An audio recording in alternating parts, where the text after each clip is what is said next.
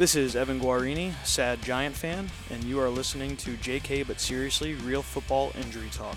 Welcome back to an all new episode of the Heads and Tails Fantasy Football Injury Report. And we have an, a special guest with us today, uh, Evan Guarini. He's our Josh and I's hometown buddy from, from Long Valley, and he's also a, a former Marist Red Fox. He tore his ACL. I tried to get him on the podcast early on, but he uh, he big timed me and I couldn't get him on. I'm here now. Uh, That's all that matters. He's, he's back and, and ready for some fancy football action. Uh, but he's going to provide some insight into the Deshaun Watson uh, torn ACL injury.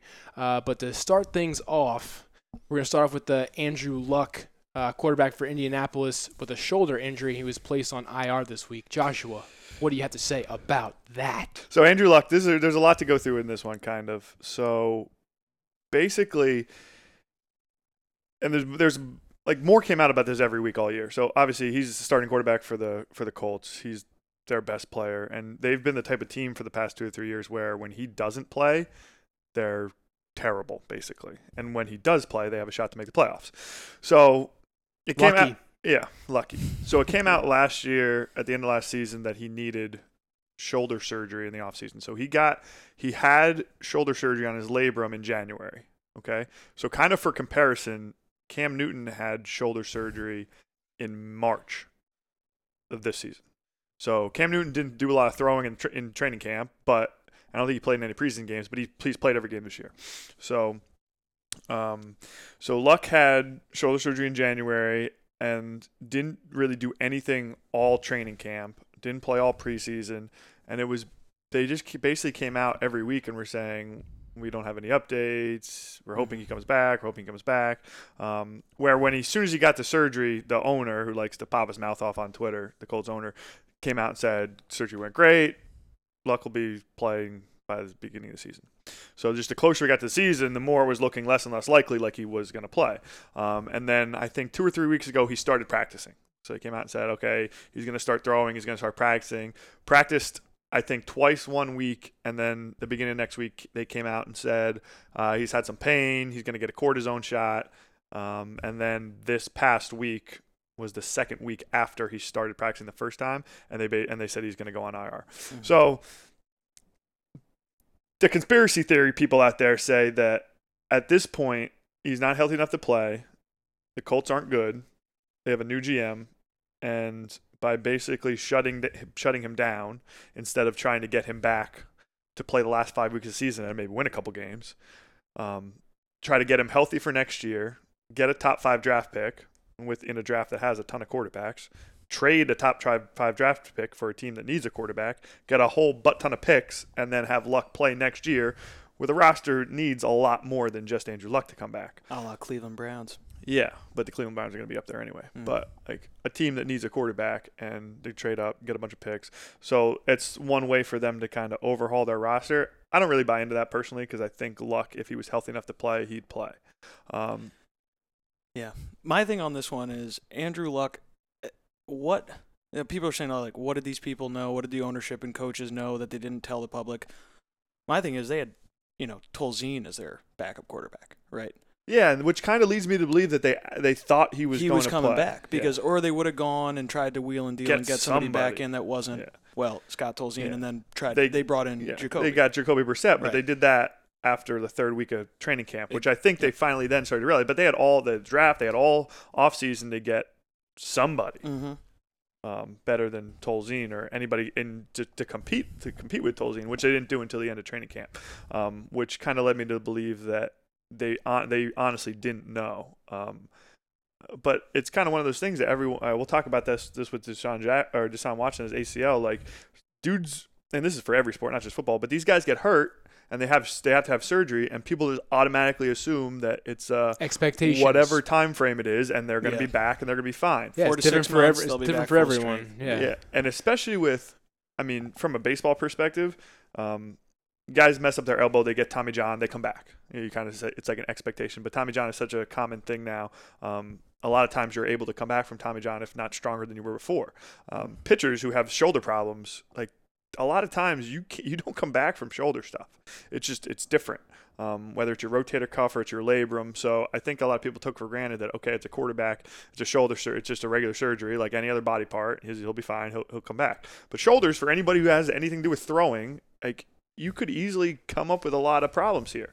Um, so then a story that came out just today, um, Chris Mortensen reported that Luck first got this injury week three of 2015. So that's two years ago.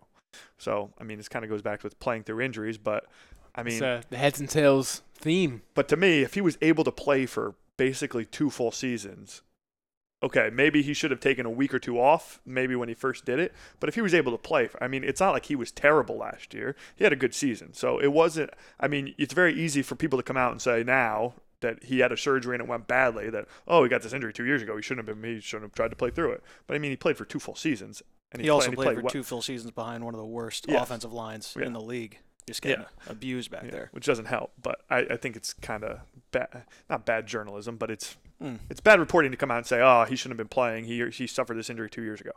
But what, what would you say about developing other injuries? So he's playing through an injury. Who knows what other type of damage he could have done in there? Yeah, Torn ligaments, partial torn labrum. He continues Yeah, to play. it obviously- gets worse. You're Obviously- compensating in some way yeah. because Obviously, of it. he can make it worse. But to but, um, to me, the fact that he was able to play for two years means that it wasn't Mhm. it wasn't hindering to him to the point where his arm was going to fall off or you know he was going to like obviously it- Yep. they, they could have very easily told him that obviously like, it's gonna there's gonna come a point where we're gonna need to get this fixed or something but um Like Winston's experiencing now. Kinda, we'll touch on later. kind of yeah so i mean this is just one that will follow i mean this will i'm sure this will they'll come out with reports on it all year long um and basically the next thing is, is does he need to have surgery again because I mean, just going forward for the Colts, just kind of changes um, the path that their franchise is on. If he needs to have another shoulder surgery in the offseason, then this top five pick that they have, maybe it's time that they look at seeing what they can get for Andrew Luck and picking another quarterback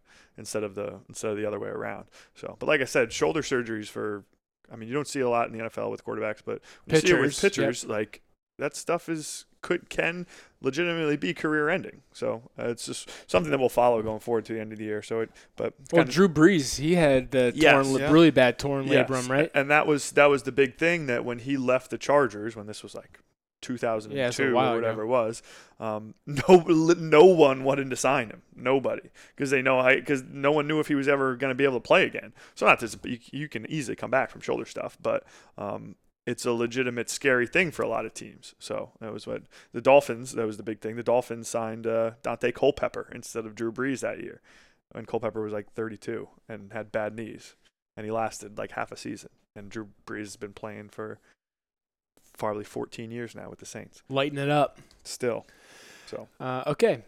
Any other further comments on that injury before we move on? just look. We'll, we'll we'll keep an eye on it and probably give another update here towards the end of the year, if not the not the season wrap up one. All right. Uh, so next injury up is Deshaun Watson, quarterback for Houston, with a torn ACL that happened in practice.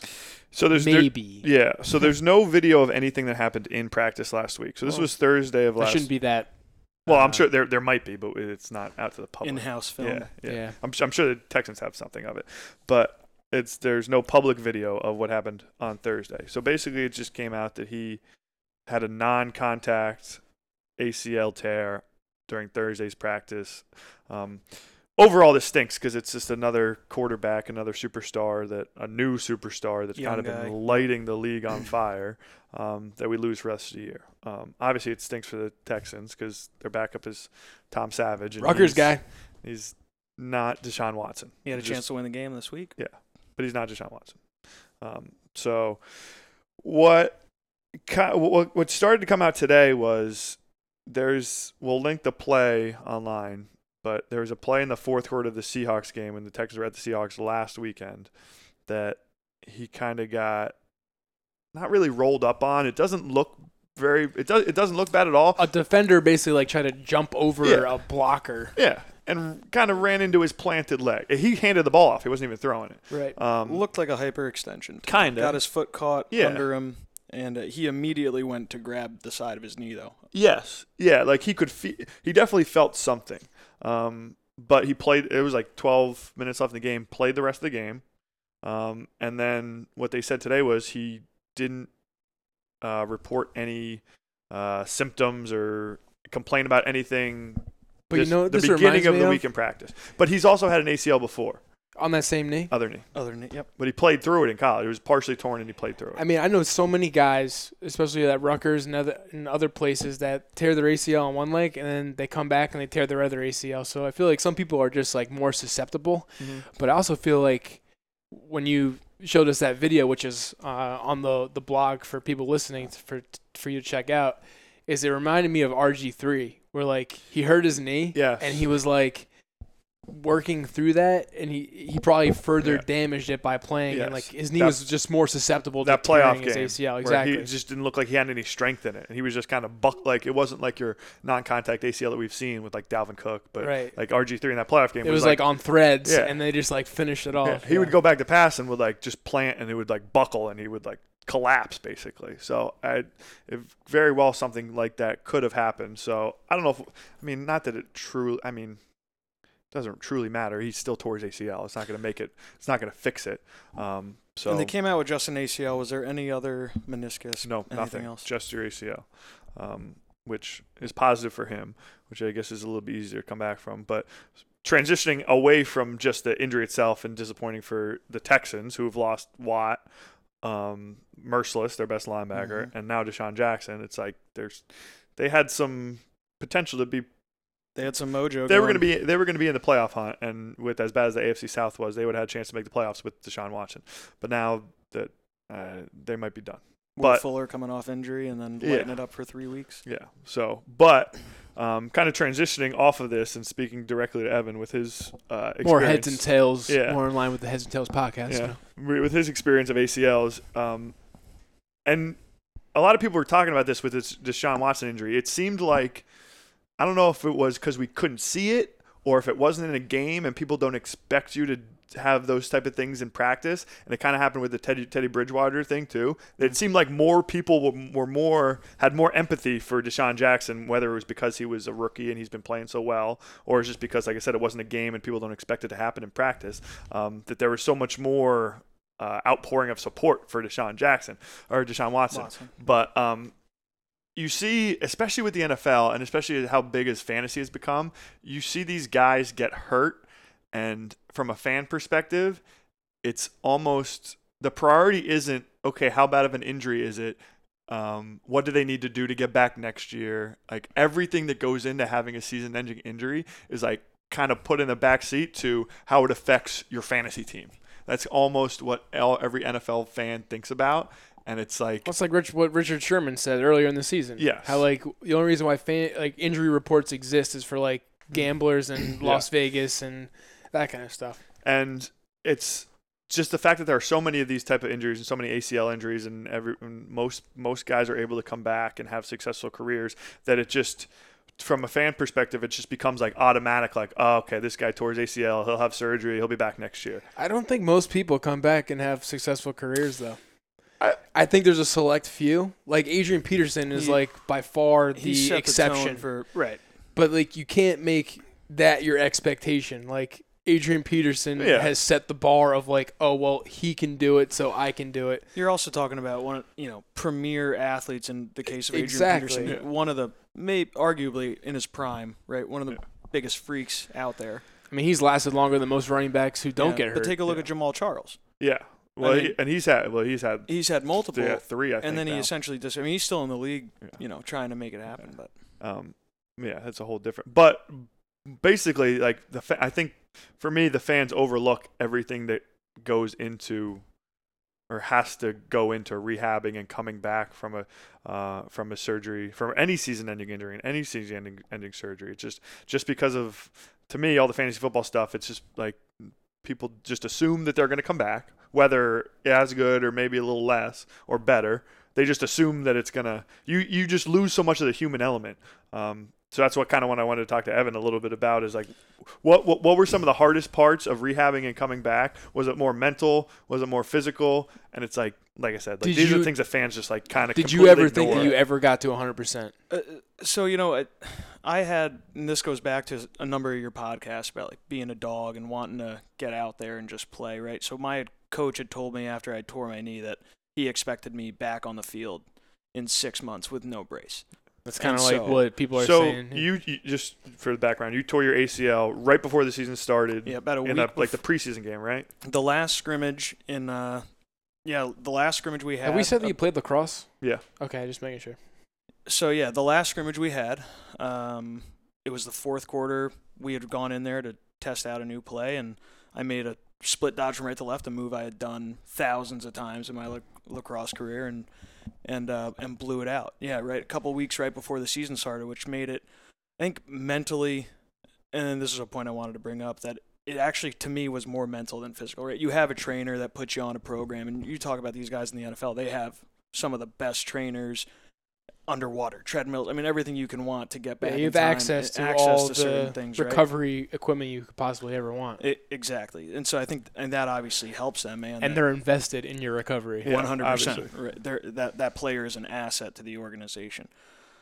Um, you know, on my end, it was definitely mental because it was so close to the season. You had done fall ball, you had earned your spot, and then you blow it out, and it's that crushing.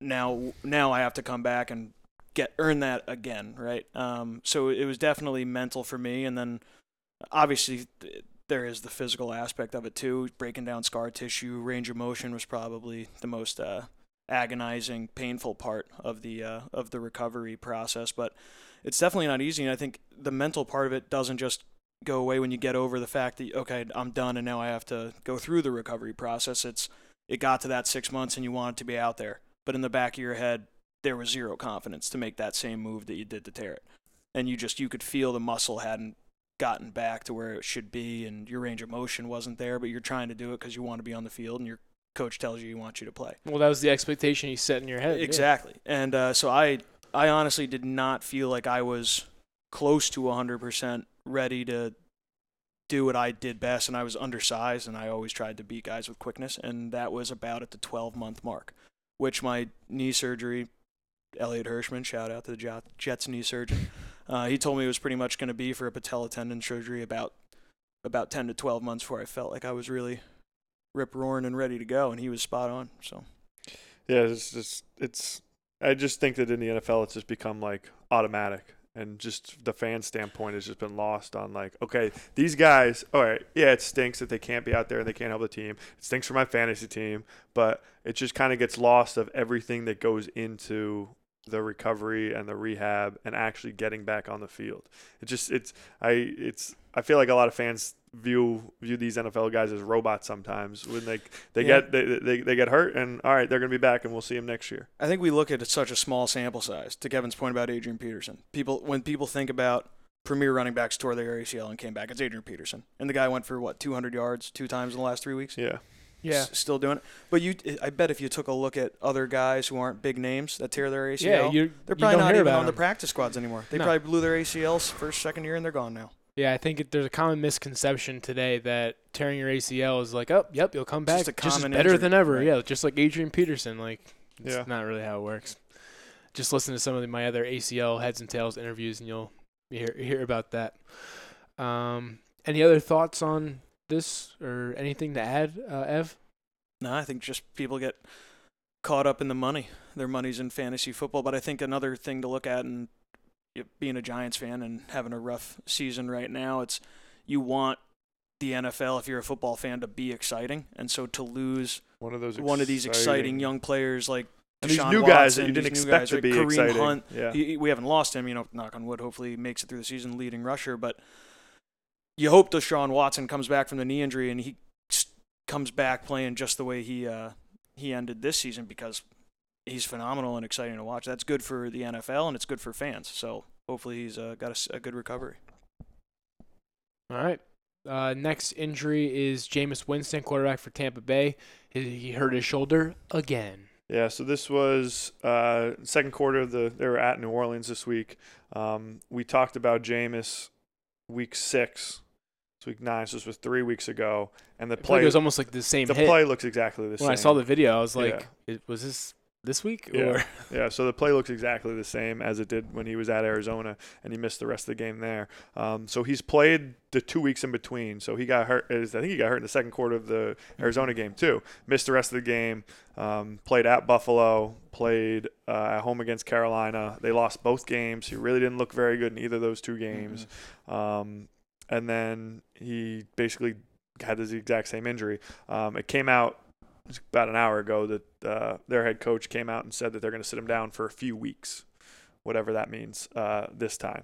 So uh, they're, I think they're anticipating him to be out two to three weeks. And I, I, I- you see this happen a lot, and we talk about with playing playing through injuries. Um, I think a lot of times, and especially these quarterbacks, they'll try to play through an injury, and then once it happens a second time, they're like, "Well, we probably shouldn't have been playing through it the first time." But it like takes them to get hurt a second time and with the same injury to be finally like, "Oh shit!" Like we probably should wait till he gets actually 100% healthy for him for us to have the best chance of winning. and I saw it was an AC joint issue, and like I've said it before, like that freaking hurts a lot, especially if it's your throwing shoulder. Like I can't even imagine trying to, to throw with a AC joint separation. It's like So, I mean, we'll see how long he actually is out, how long they hold him out for. Um, hopefully it is. I mean, but they're one of the most disappointing teams in the league so far this year. Uh, they'll play Ryan Fitzpatrick the next couple of weeks.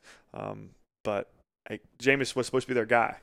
Mm. Um, and he was supposed to be one of the reasons why they were one of the, whether it was just hard knocks or not, they were one of the Playoff contenders. one of the Vogue like surprise teams coming out of the NFC to maybe win the NFC South, challenge the Falcons, maybe make a run in the playoffs, and he just hasn't he hasn't done it this year, um, and especially since the injury, he just hasn't he hasn't been very good. So how how bad do you think the injury was where trainers, coaches cleared him to play? He plays, he's pretty shaky out there. If you look at that game, he had what, seven completions and he goes out and gets hurt again on one pretty much one hit, right? That was Yeah. like the first time he went down in the game and he and he goes out. So you got a guy who hasn't been playing that well the whole season. You got Ryan Fitzpatrick, who's a seasoned veteran at backup. You know, to me, what are you doing even putting him out there until you know he's 100%? It makes me question kind of the trainers Like, and you think I I think personally a lot of it is on the player. I'm sure they're I'm ask- good. I'm sure they're asking him, can he play? Like, can can you play? What percentage are you? How can I mean, to to a certain extent, you can you can look MRIs can only tell you so much. and you can watch yeah. him. You can you can watch him throw, and you can watch him in practice. But like in these days, they're the practice. They're not. Mhm. They're not taking, especially quarterbacks. He's not going to take. I any, think like, performance. hits in practice. But the first thing is they're going to ask him, and a guy like Jameis Winston, hundred percent of the time, he's going to say, "I can. I'm fine. I'm going to play." I'm Well, hungry. Especially as like the Yeah. leader of the team. I mean, every that W. any NFL athlete is going to do that. Any high school athlete does that, in Yeah. like in that they want to play. But I think performance on the field doesn't lie. Like if you have a high Yeah. caliber guy and all of a sudden he's playing like shit, like there's a reason for that. Yeah. You know, I mean, there was there was even reports before he got hurt in the Arizona game three weeks ago that there was something wrong with him. And sometimes it's like what comes first. It's like a chicken or the egg argument. Or, he's playing bad. He was supposed to be really good. Is he is he hurt? You know, that's one of those things that like when you're not playing up to your expectations, sometimes it's like you're looking for a reason why. Yeah. So there was kind of reports: is is there is is he okay? Is there something wrong with him? Uh, you hear that all the time, whether he's actually hurt or not. Um, but it's like for him, just based on what's happened the last couple of weeks, they need to. Seems like he needs a couple weeks at least to try to, um, for their sake. And I mean, by the time he comes back, they might be out of it anywhere. They're two and six Yeah. now. yeah. So what's the point of risking them further? Yeah. So you I, could use the time off to yeah. get some some better, you know, pregame pep talks as which well. is I think as, Yeah. which is which That is poor. yeah, which is What probably it, one of the licking the. his fingers or Yeah, something for the the- W. Who's hungry? Got to eat a W Yeah, W yeah. tonight, boys. But I think that was probably one of the the reasons notes, too. why this week, like today, they came out and are going to hold him out for a few weeks because Mm-hmm. three weeks ago, after week six, when they played five games and they were two and three, and he sat out the second half of a game, they're still you're still in it. You know, I mean everybody's still in it at week five, um, but now when they're three and six, now it's like okay, let's let's take a look back and think more long term instead of just staying in it for this season. All right. Uh, next injury is Dez Bryant, wide receiver for Dallas, with an ankle injury. Doesn't seem to be all that serious. I think I heard, heard heard reports that he's like probably good to go for Yeah, this week. so um, he just hurt hurt his ankle. He hurt it in like the middle of fourth quarter. Didn't come back in the game. They won. They were winning at that time, so they held him. I think they just held him out for the rest of the game. Um, He got hit like earlier in the game, not his ankle, but he like came out for a little bit after It was like one of the it's defenseless receiver, but he it was a clean hit, Yeah. but he got like he got hit Yeah. pretty pretty hard, jostled the ball out. I remember it because I was like, that's how you can hit someone who's defenseless and still make a play. I didn't see that one. Could have got wind. Could have been winded when he got hit there. Oh yeah, definitely. Yeah. Yeah, like yeah, wind knocked out of you. Um. Okay. Now we're moving on to a different type of discussion that we haven't really talked about uh, yet, but this happened on three occasions. We had three separate fights in week nine. I kind of like it a little bit. Yeah, so it, it- we haven't really seen many fights this year. So I mean, it's obviously a player safety thing, but I'll, we'll rip, we'll just rip through all three of them. But quick, how and then we'll hurt could back. someone really get, like, in a fist fight with pads on? Well, in a true fist? when like, you're watching AJ Green, one of arguably one of the top wide receivers in the league, punching someone in a helmet Yeah. with his his I'm not hands. saying it's smart. I'm just You saying. know. the punching of the helmet stuff is, is It so, makes no is sense. so It- silly. it's but crazy. from a fight standpoint, like, all right, we'll, we'll, we'll talk about them all, all really quick. Okay, so the first one was the AJ Green, Jalen Jalen Ramsey thing, where um, a, they both got ejected from the game, um, and after a running play, uh, Jalen Ramsey, the corner for the Jaguars, like went up to AJ Green and kind of gave him a little shove, and it was like a culmin- culmination of the rest, the beginning of the game, where Jalen Ramsey's known and the Jaguars defense is known for being just shit talkers, like getting in your grill, talking shit all Yep. game. Um, like a typical Guar. yeah. Yeah, you know, Guarini over here. that's what you get. And Jalen Ramsey is one of the guys as a corner who will follow wide receivers around the field. So he was shadowing AJ Green, which basically means no matter where AJ Green lines up, uh, Jalen Ramsey's going to line up over top of him. So every single play, I mean, he's poking him. He's like just basically being an asshole, but nothing that's going to be worthy of being a, getting a penalty. So eventually, it was just enough is enough, and he sho- gave him a little shove. Green came back and like basically choked him out, and then it was a- Headlock, threw him down. Yeah. It, it- and then it was and then it was a whole They like put him in the sleeper hold. Yeah. And then it was a big, and then all the Jaguars guys come in, big, big scuffle, whatever. They both get ejected. Hey, you look at what Ramsey did. It's essentially what Josh Norman does and did to Odell Beckham. Yes. Right, and same result. Right. Yes. So these guys get under their skin and they fight Yes. back and kind of get what they wanted. Yeah. Um, the second one was in the Bucs Buc Saint game, and Winston, who was out of the game at this point and not playing, was This was absurd. yeah. So there was a play where it was on the Buc sideline. They thought Ryan Fitzpatrick got hit late. He really he didn't get hit late, but it was on the sideline. So it's one of those things where it's on that team's sideline. They always kind of freak out more Mhm, than they mhm. should. And Winston was um, kind of pointing at the Saints corner rookie cornerback Marshon Lattimore, and like he was just basically he was ignoring him. Um, and Winston went up and poked him on the back of the head, and Lattimore just turned around and like Gave him a shove. yeah, like, like Winston was coming onto the field, and he's not. He's out of the game at this point. Doesn't have his helmet on, and so he like, gave him a shove to get back on the sideline. And Mike Evans comes out of nowhere with a huge running start and Yeah. crushes them. It's like a wrestling move. Left left his feet, tanked them. I mean, just From definitely- behind, too. yes, Didn't even, Yeah. didn't even give him a yeah. chance. Lattimore never saw it coming. And he did not, and this is what Sean Payton had a big issue with. He did not get ejected. ejected. Yeah, there was. And he, said if that ejected. doesn't get somebody ejected, What the I, will, what yeah. will? And he, I think he's right. yeah, that 100% should have got ejected. Vontaze kicking people in the face. That Yeah. doesn't. So the last fight was in the Cardinals 49ers game with the 49ers quarterback. To me, this hit was worse than the Flacco hit, if you look at it. Um, but it was the same play as it was a similar play to Flacco. Uh, 49ers quarterback running out of the pocket, um, slid down, and the Cardinals safety blew him up basically, or after he'd already been in his slide, and then it was it was again it was on the 49ers close to the 49ers sideline and then it was just a whole big pushing pushing and shoving match. I think three guys got uh, ejected from that game. Two Cardinals and one uh, 49er guy all got ejected from that game. So those were the three fights basically. Yeah, and we they, haven't. can, they can all be seen on, on yeah, the blog we- post. yeah. There's there's the videos of all of them up, and we haven't seen a ton of fights this year. Um, the Ramsey one, I get it. That's going to happen, especially with wide receivers and cornerbacks. Um, as a wide receiver, you just kind of it's it's tough for you as a wide receiver, and it's kind of what you said mentioned Odell and Josh Norman. As a defender, you have such an advantage because at the end of the day, like you can hit them. At, at like You're allowed to do that. you can talk shit, and then during the play, you can hit them. As a wide receiver, you don't really get a chance to ever physically do anything to those cornerbacks. You can block them on run plays, but obviously, if it's so far away from the play and you're blocking them too hard, you're going to get a penalty. So, not that defenders are going to do dirty stuff, but I mean, you're still you're at so much of an advantage of from a trash talking standpoint. Like, you hold the trump card that you can just hit the guy I mean, if he comes over the middle at the end of the day. Um, so, I mean, look, AJ Green just snapped. Um, they said neither of those guys are getting suspended. No suspensions for those guys. Um, the Bucs one. I don't know how he wasn't ejected during the game. Mike Evans is suspended for this game. He can Mhm. appeal it, but they came out. He is going to be suspended. And have they announced a fine for that? it's a game check. So Ah, game we'll, check. we'll we'll talk about that a little bit when we talk about fines a little bit later on. Um, but he got suspended. No suspensions in the Cardinals 49ers game. But That hit was looked looked pretty vicious. yeah, like to me that was one where you knew he was he was in the middle of the field. He Running wasn't getting a first down. You know he's going to slide. And this is like I'm gonna. This is what kind of what we talked about a couple times. I'm gonna make a statement, and okay, I might get a flag, but I'm gonna hit the quarterback. So I so he knows that if he does if he runs, he's gonna get hit, regardless if it's a penalty or not. Which is like one of the worst things that we've talked about all year. Like it was a it was a dirty hit. I'm not surprised. Like if you if you like the if anybody on the 49ers likes the quarterback, they're gonna stick up for him. Right.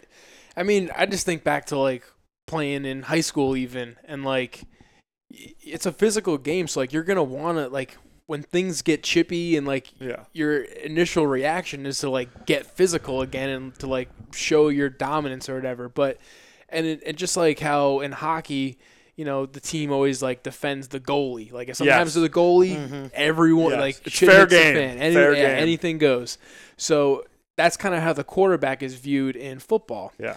and one of my favorite interviews that I did on that I've done on the Heads and Tails podcast is with Riley Cote from the Philadelphia Flyers. He's like known for being an, an enforcer, and we had this conversation because before I talked to Riley, I was kind of against fighting in hockey because I was like, well, that's stupid. Like it's just more times that they can get hit in the head.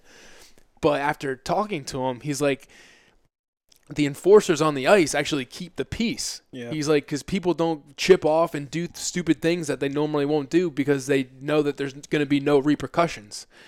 So to me, I'm not saying like, you know, if if more of these brawls happen, you know, like people might not be like so uh, tough or I don't know, so quick to make these cheap hits. You know, if they knew there's going to be repercussions or something. Yeah. But the the, Um, the problem with the football is the repercussions have to come from From the NFL. Yes, Yeah. from worse punishments, whether it's fines. Uh, like we've talked about, I, some of the things we've talked about all year is the, the guys, refs should be a lot more willing to eject guys. They can't be afraid of ejecting guys, and I think that's somebody said came out and said it um, that r- today that I was listening to. Refs don't like to eject guys. They don't. They like you th- think about the. O- we keep going back to the o- Odell thing. Like how those yeah, two guys what- didn't what's get it ejected gonna take game. to get them you out know? of the game? You even had Giant fans Yeah. saying, You're "Just get them out of the game." Yes. You know, I- it's not football at that point. How old do you think the average referee is in the NFL?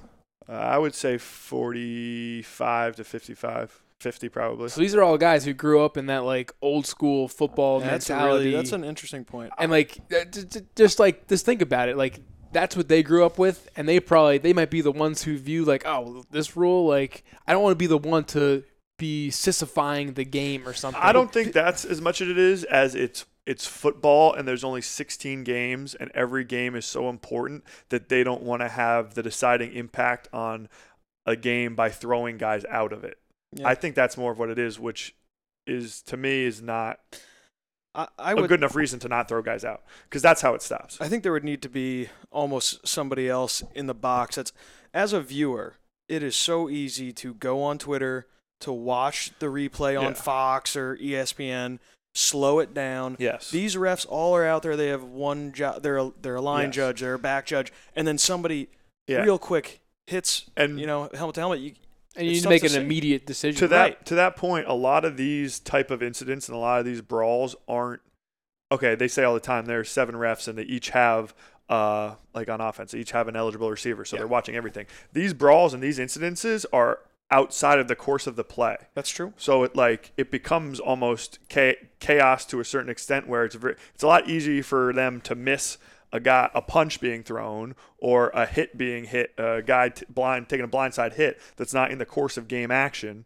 you know than it is to, for them to miss a false start for them to miss a pass interference you know, You know- so it's it's easier for them to miss these things that maybe you're um more willing to should be thrown out sometimes. I've got two things. So one thing is like, what's the NFL's stance? Like, who? Like, I feel like they're kind of towing a line here. It's like they want player safety. They want they want to give the referees the authority to make these calls and to eject the players. But like, do they really have their back to defend them if one makes a bad call or ejects a player that shouldn't have been ejected? Like, they I feel like they would never stand behind them. Yeah, they should. They should, I don't know if they would do or not. Right, because I feel like the refs might not have the confidence to make the decision with knowing that they might not be backed by their decision. If you if you It's like having a boss that doesn't Yeah. support you. Mhm. at if you, work. if you remember, I think it was the second week of the season when the Seahawks played at the Packers, and we talked about they though that uh, officiating crew threw out the Seahawks defensive back on uh, on that play against I think it was Randall Cobb, where they Aaron Rodgers threw a pick, got returned for a touchdown. There was a penalty on the play, so it ended up getting turned back. But Randall Cobb and the corner got yeah, We were like blocking and went to the ground and the Seahawks guy basically like shoved him off of him into the ground and the ref threw him out of the game. And we we talked about it and we basically said like should he have been thrown out of the game? No. But if you're going to set this standard of any extracurricular stuff there's a likelihood of you being thrown out of the game, that's going to stop it from happening. right. Essentially, the ref would serve as the hockey enforcer. Yes. They would have the power to police and control the Yeah. game. And like I get it, sometimes it's going to suck as fans if you get one of your guys thrown out Mhm. thrown out of the game, but I would much rather see the officials have quick hooks for outside of play extracurricular stuff than just throw 'em- just throw 'em a flag and say don't do it again. Here, here's another point that I think is worth talking about. In that there was three fights this week. How many times do you remember there being three Yeah. brawls in one week Yeah. for a football season?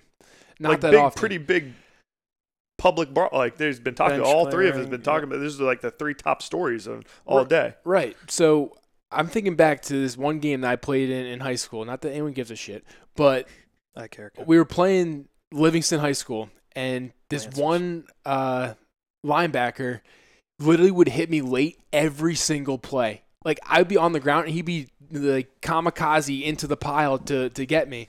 And I kept going to the refs. I was like, "Yo, are you gonna call this kid for like a late hit at some point in time?" Like, and they didn't have my back. I w- so I started taking matters into my own hands. I'm yeah, like, yeah, you have to. but th- that's what I'm saying. Yeah. I'm like because the refs aren't doing their job in ejecting the players. Like you know that's what's happening on the field. They're getting chippy. They're Yes. probably getting Yeah. punched out of the pile. This and that, Yeah. and it it Yeah. extends or overflows into these brawls. Yeah. So they're Exactly.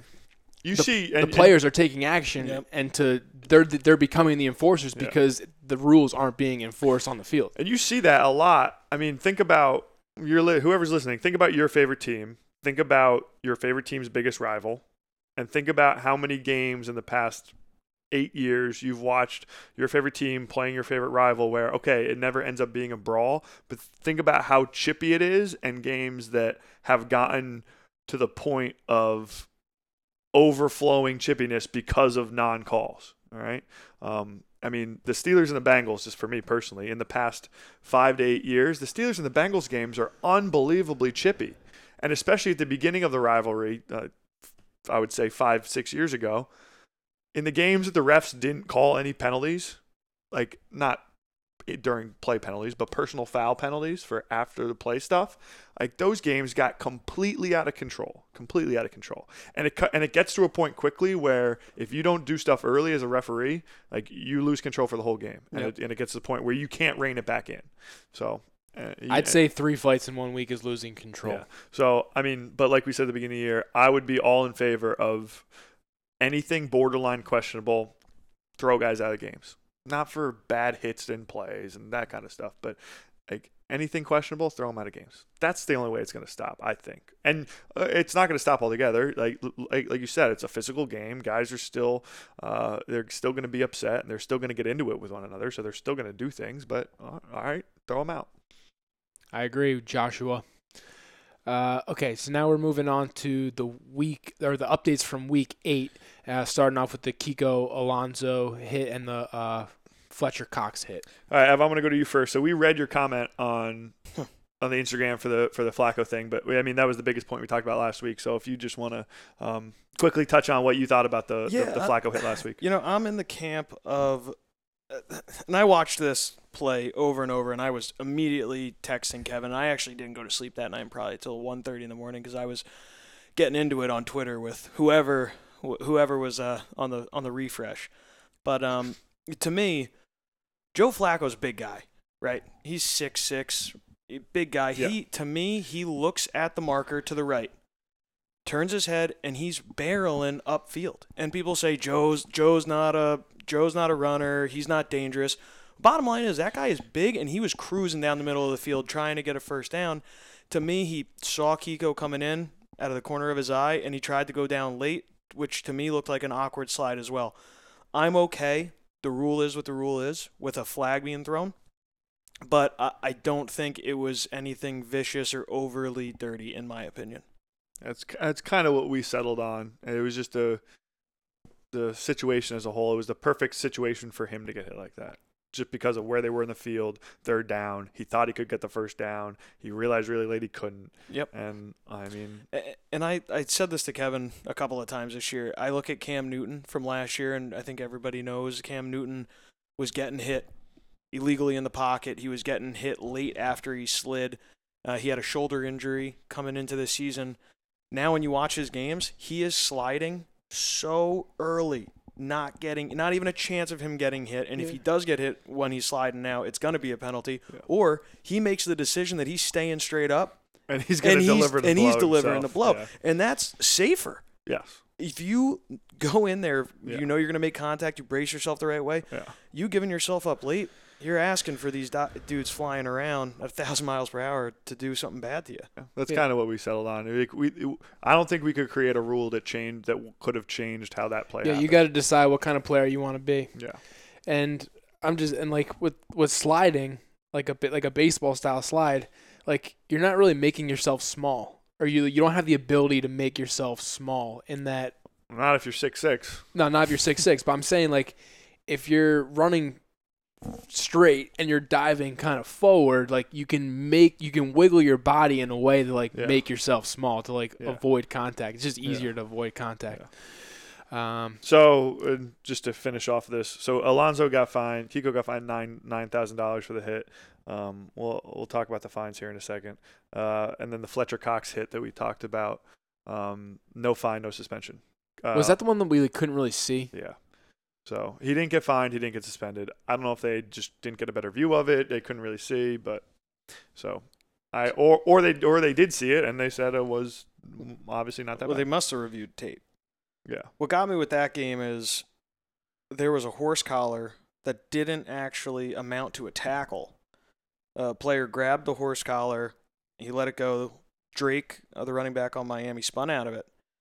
Uh, he ended up getting an eighteen thousand dollar fine, which doubled the fines for that Yeah. whole Flacco hit and fiasco afterwards. So, all right, let's just talk about the fines now, and we'll and we'll talk about the Thomas Davis thing in a second. So basically, the fine, the way the fines work in the NFL is, and this was part of the collective bargaining agreement.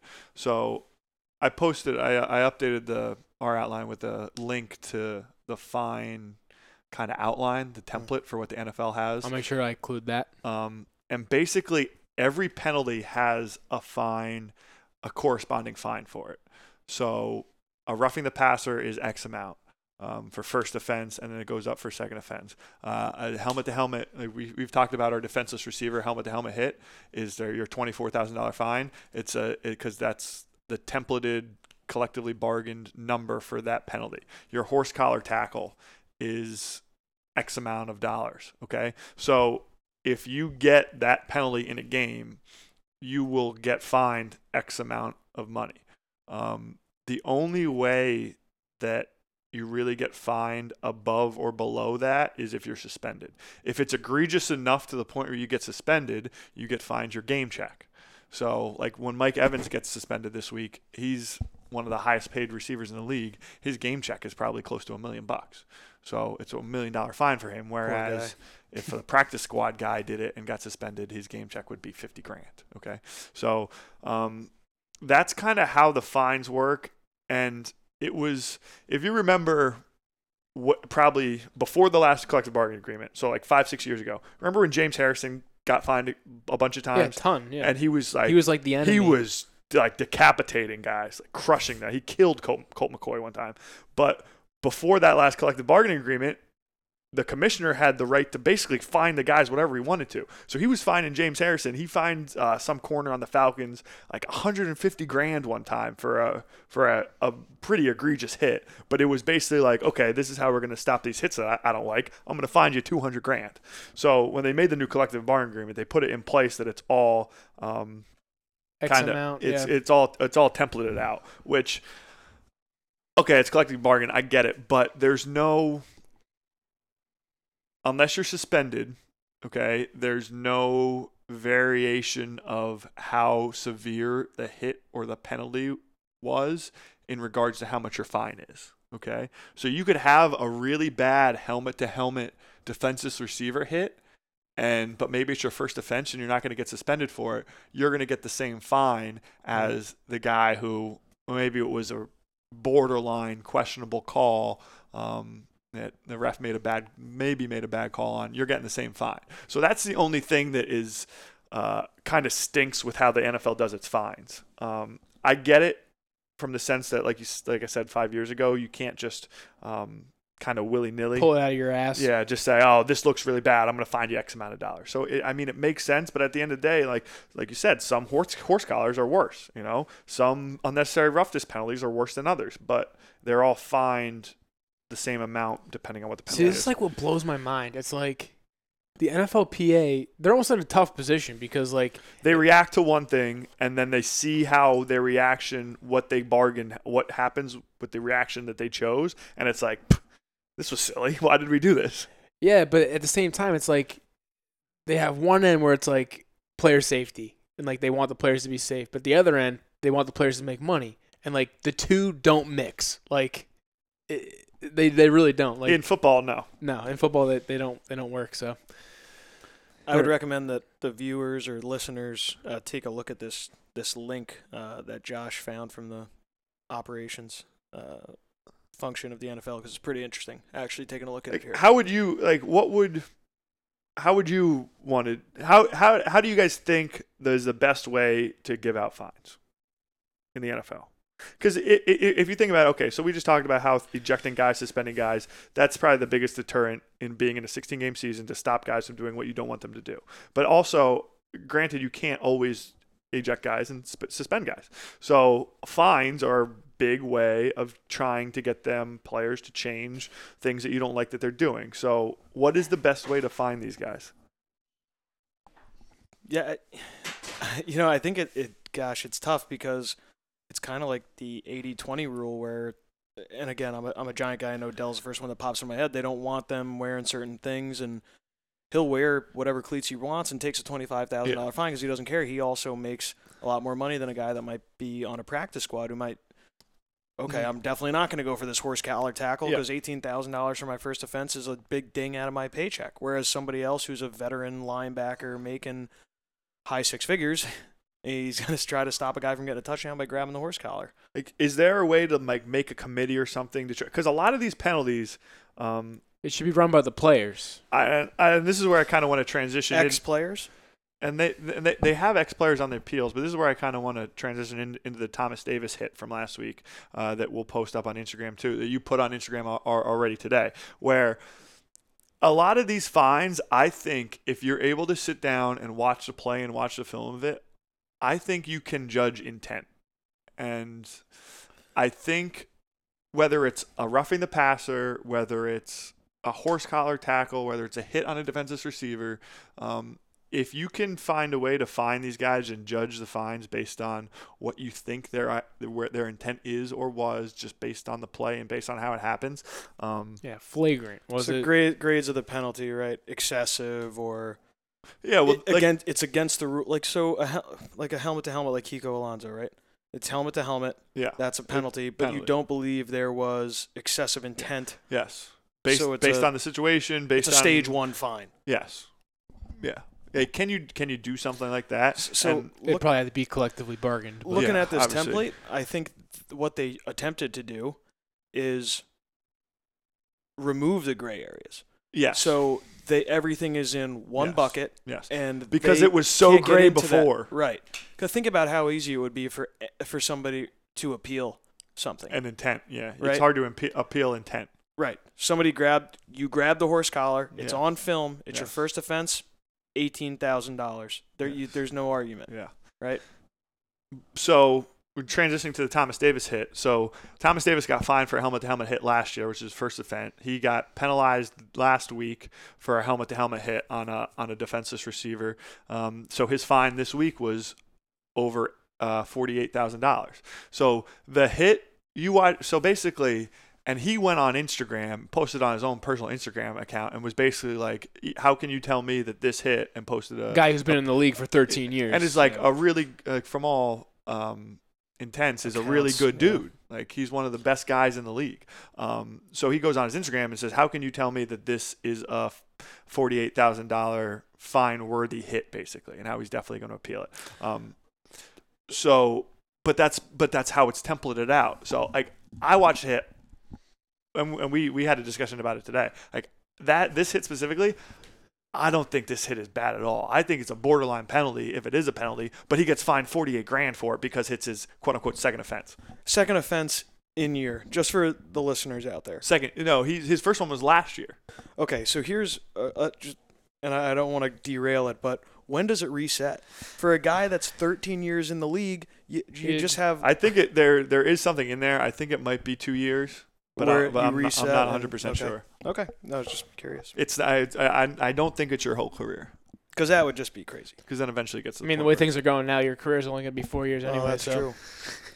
Well, they're not giving you another contract, so what does it really mm-hmm. matter? But, but Kevin, what do you think about this? So Josh, you you think I didn't think this hit was bad. I really didn't. I, I want and I think some of it is knowing the guy, like knowing the player himself. And I think sometimes you get it like like knowing his like a guy who's been in the league so long and being um, like I said, by all accounts, such a good dude and a, a veteran guy who people have always had said nothing but great things about. Not that he's so. I don't. If you watch his play, I don't think there's any intent at all. Um, and basically, if you watch the play, uh, the slot wide receiver for the Bucs, who's like 5'10, is running a shallow cross. The Mhm. Bucs are playing his own defense, um, so he's playing he's playing linebacker. He drops back a couple steps. Jameis throws him the ball, um, and he like okay, so he lowers his he he, he lowers his head, okay,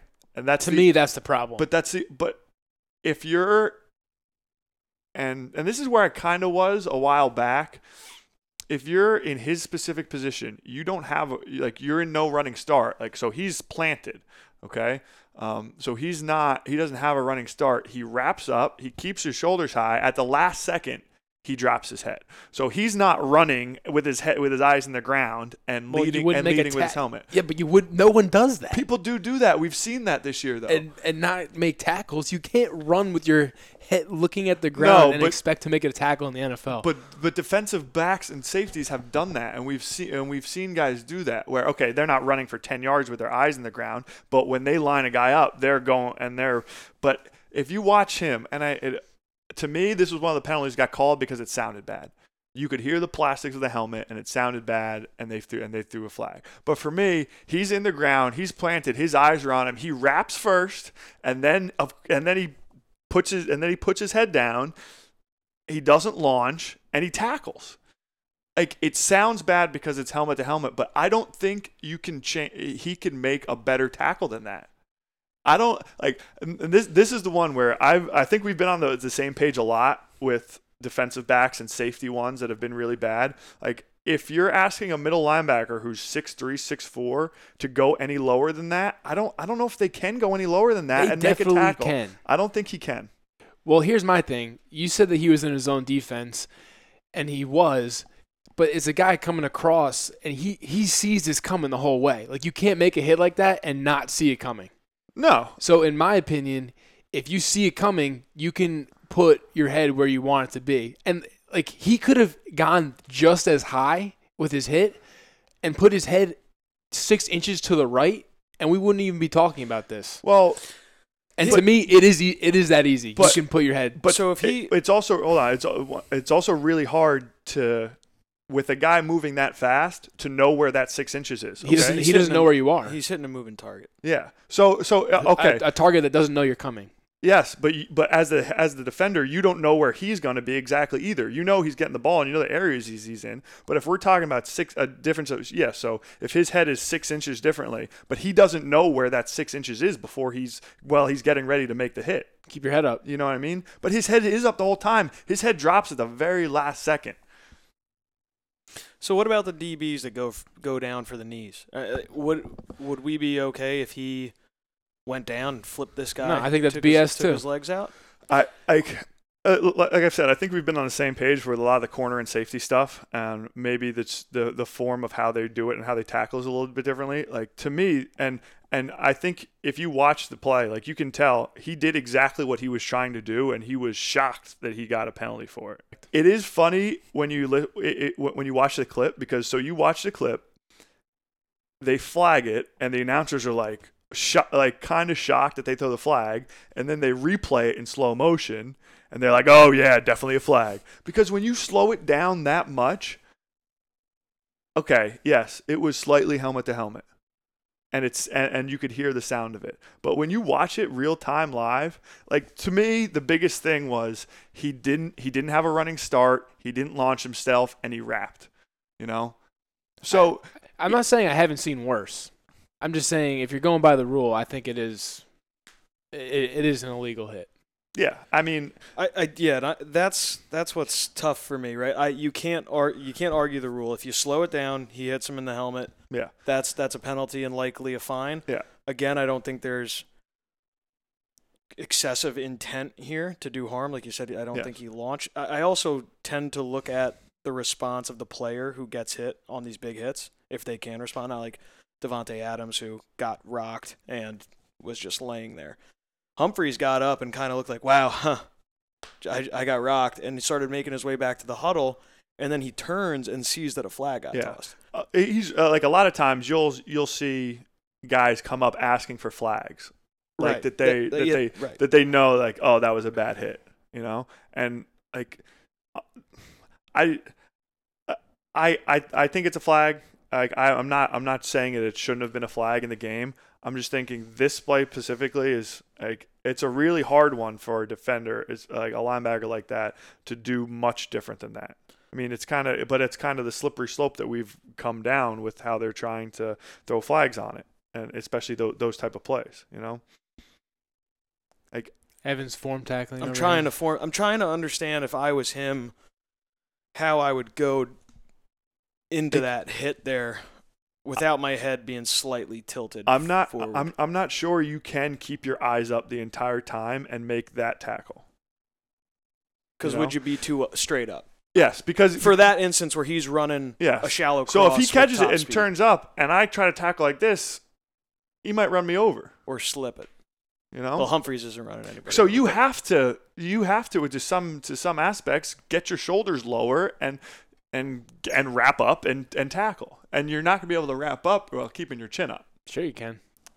Yeah, I I don't think you can. I really don't.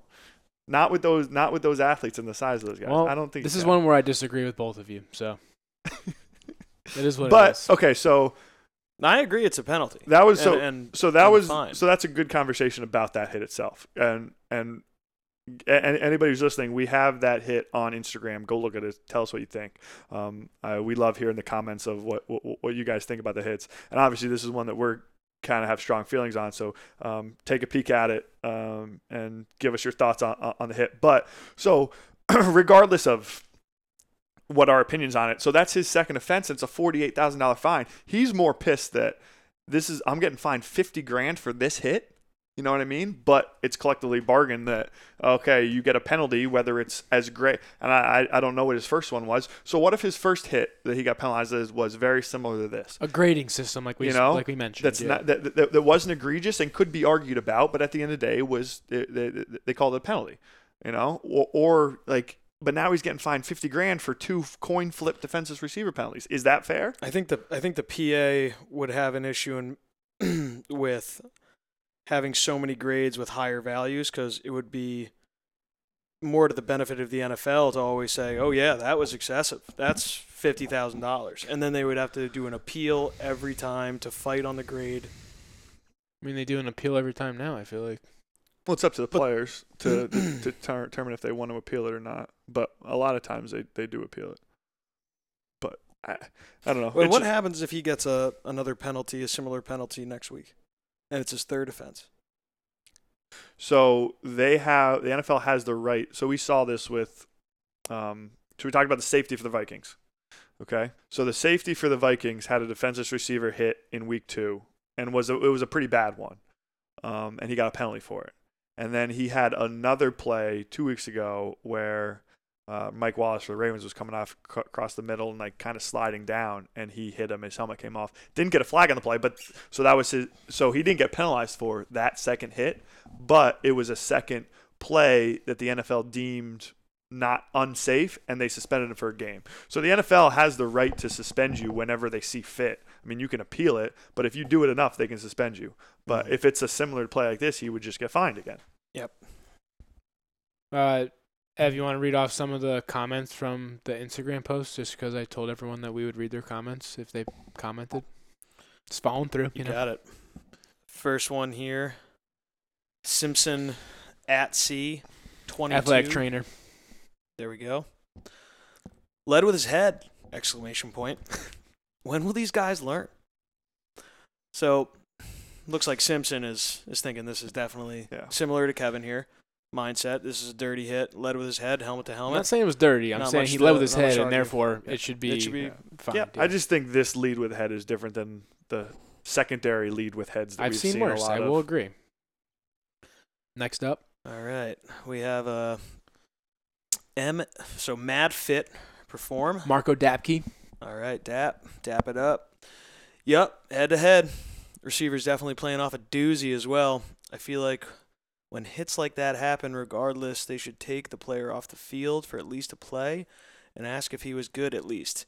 At heads and tails, if you want to see a clean and correct way to hit and still light up a receiver, check the play from Kansas City and Dallas when Dez Bryant catches, yep, in the middle fourth quarter and gets lit from the safety. Lone clean hit, led with the shoulder into the hips. And Josh alluded to this hit earlier on, and it dislodged the ball from Dez. I Um, did. No, that was Kevin. Don't give Josh Yeah, credit for Sorry. You Yep. did. Yeah, that was that was definitely a yeah, I, solid I hit. thought the same thing when I saw it. And then uh, Sean, last one. Sean Lepp. I would say no. Okay, here we go. Little argument here. They're making it hard to play defense these days. He did put the crown of his helmet down, but I think the flag would be enough. Game speed is hard to make all those adjustments in real time. So this is another uh, this is another game speed one. I think we've seen it on your comments, Kev, on heads and tails. A lot of guys are in the the camp of game speed, and it's hard to to make a clean hit every time. But um, yeah, again, I, I wouldn't be arguing with you saying that it shouldn't be a flag, but I, I, I would think maybe the the forty eight thousand dollar fine is a little I mean, that's almost as too much as. I make in a whole year, so Yeah. I'd say that's a lot. a lot of lot of cash. Uh, okay. Check out that hit. Let us know what you think. And then we're gonna finish up with some questions for our boy Evan over here. All right. So, um, just based on some of the things that we've talked about all year, Kevin and I, um, do you think how you view the NFL or your fandom of the NFL outside of the Giants, so taking away the your team aspect of it, Okay. Oh, okay. um, how do you feel like how you view the NFL this year or in the past couple of years has changed at all? Yeah, I do. I, I no, I do think a part of it is is heads and tails and Kev's podcast because now I am watching a little bit more closely to see clean hits, looking at fines, trying to understand if you can actually make this game safer with unbelievable athlete athletes running around at top speed wearing wearing these helmets. Um, but uh, you know, I actually and I talked to a couple of people about this. I think football recently has gotten for me actually a little bit more interesting because I feel like every team has now figured out different approaches to trying to win. You got guys like Tavon Austin and Kareem Hunt and some of these kind of gadget players that in the past they would be good for one play. You can utilize those guys you a can utilize more. those guys a ton right? Because they're not as as much risk when they go over the middle as they were ten years ago. Yes, I think it makes them more valuable, and you'll you're seeing a lot of these guys coming from schools that aren't necessarily top 25 powerhouses, which I also think is pretty neat. You got these guys that you draft in the fourth, fifth, sixth round, and they go out there and make immediate Im- impacts. And, and then you look at other teams that have a more old school mindset, and to me, it looks like they're lagging a bit behind the competition of the athletic running quarterback with gadget players and just different players like Tyreek Hill on Kansas City. I mean, that guy is unbelievable to watch and hard to tackle, Mm-hmm. right? Hard to tackle with today's NFL rules. So I think it makes guys like that uh, extremely valuable, and other teams are probably going to keep going that route. Because how do you have linebackers, old school linebackers, that can cover those guys in the slot or over the middle? You can't. So I think you're going to have to figure out different schemes on defense now to kind of attack and approach that. It's kind of what the Patriots have done the past 10 years with their quick, short, wide Mhm. receivers that they know can go over the middle because you can't jam as much anymore. Every running back they've had for the past 10 years is that, for the most part, that style of quick, uh, short burst, scat back type guys that um, you, defenses have trouble matching up with because you it's hard to it's hard it's harder to be physical with them Mhm. now. Um, Yeah, th- this year overall, I think there's just there's been a lot of a lot of injuries, but also a lot of young and exciting players that I think is really good for the game and good for fans. Uh, so that's what I've been kind of taking in this year, and yeah, trying to take the Giants out of out of it because uh, not much to watch for me this Hey, season. They Do you- packed it in yesterday, man. Oh gosh, Do That you was bad. Do you feel yourself at all? And this is kind of what I one of the first things I said to Kev when we first started talking about this was, do you feel yourself at all being more cringeworthy kind of when you see hits? Because I feel like eight ten years ago, like when there was a big hit, I didn't flinch. You know, not that it was cel- not that it was celebrated, not that I celebrated it, or it was just like, oh, that's football. But now, now, like I, I feel my, I can, I recognize myself watching games and seeing hits and like almost being like, Oof. yeah.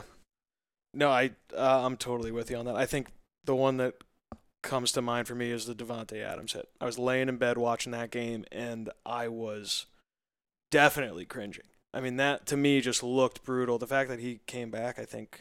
The yeah, the, In- yeah, the next in- week. It was It was- Thursday night, It was so they Thursday. had- yeah, it was right. Thursday to Sunday, but he came back the next week and played. I thought was kind of shocking. Uh, um, I also thought it was kind of shocking that Flacco came back Yeah, to Thursday night. And yeah, I thought that was kind of crazy. If he really had a true concussion and not a mild concussion, that he Yeah. could make the comeback. I know everybody's different, but yeah, I, I definitely am more attentive and uh, taking a different look at the game. Where before, I mean, back in the jacked up segment days of ESPN, where everyone would flip on for that in the top ten and.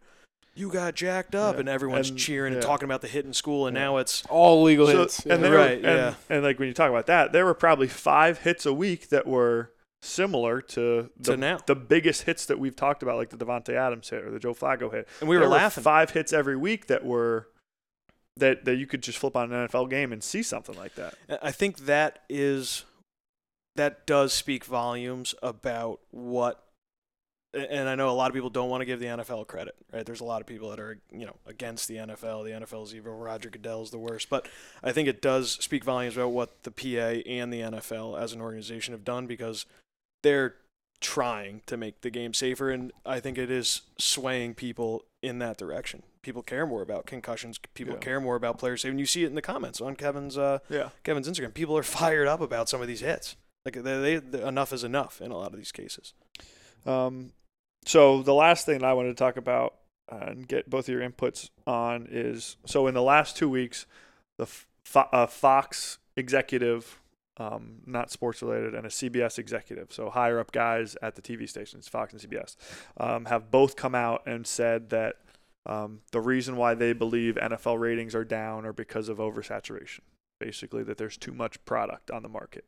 There's too much football on, and that's why they're seeing. uh, That's that's why they think the like NFL. is- including college too. no, just the NFL. Just NFL. Just the NFL. Um, and so when the Fox guy came out and said it, it was because oh they don't have they don't have a primetime game. You know they they they don't have Sunday night. They don't have Thursday night. But then the CBS guy comes out who has Thursday night.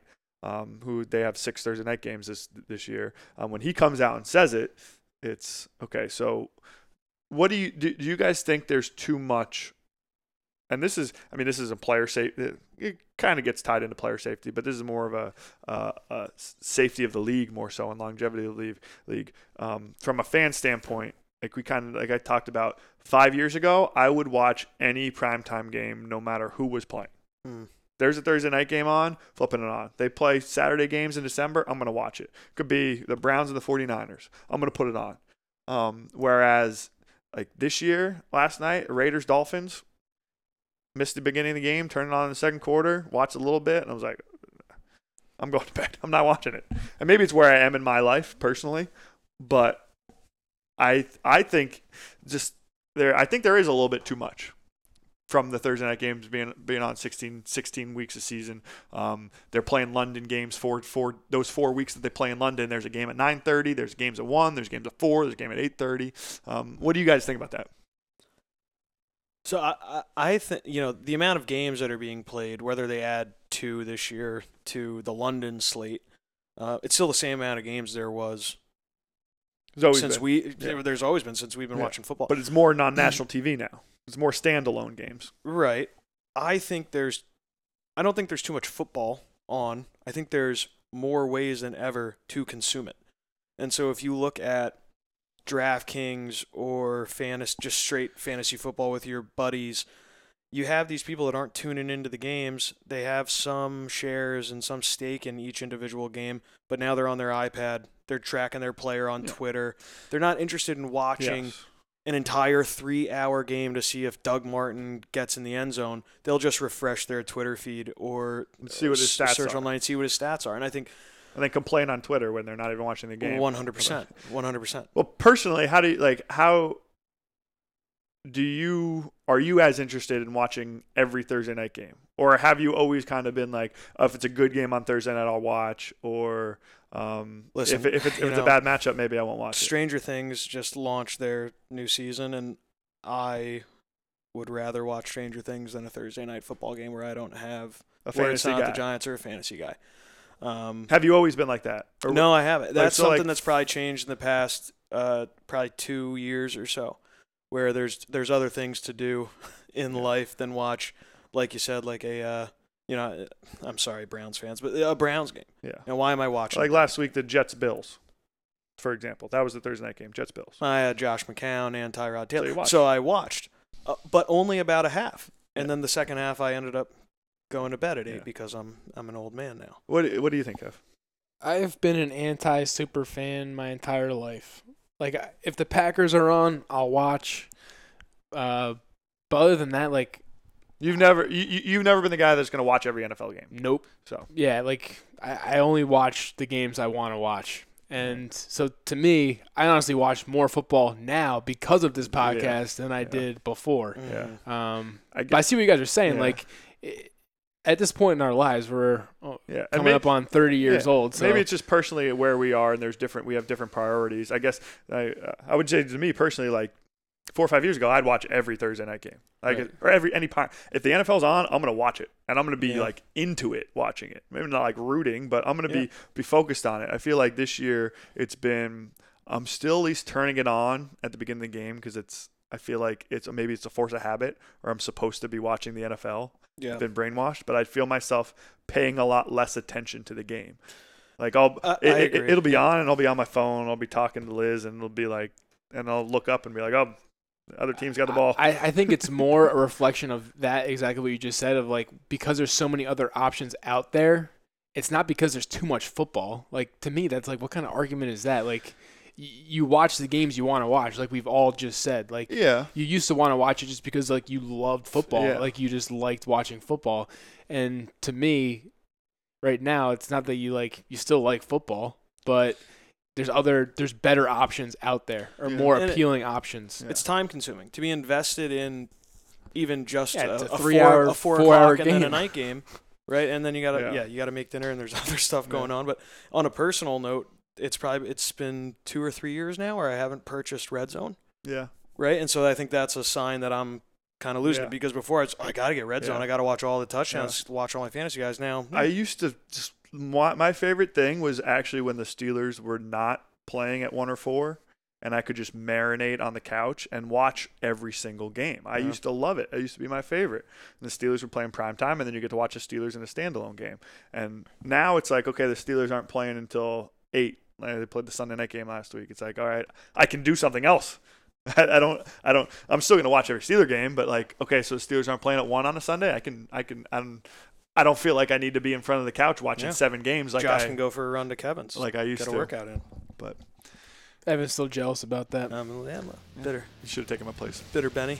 but Well, guys, just to, to wrap it up, I want to thank Evan for coming on the, the show today and that was and fun. giving your Thanks, uh, input. Thanks, guys. Uh, that, was, that was great. You're you're welcome to come on whenever you want. Take a t- take a peek at the Thomas Davis hit. Put some comments on there for us.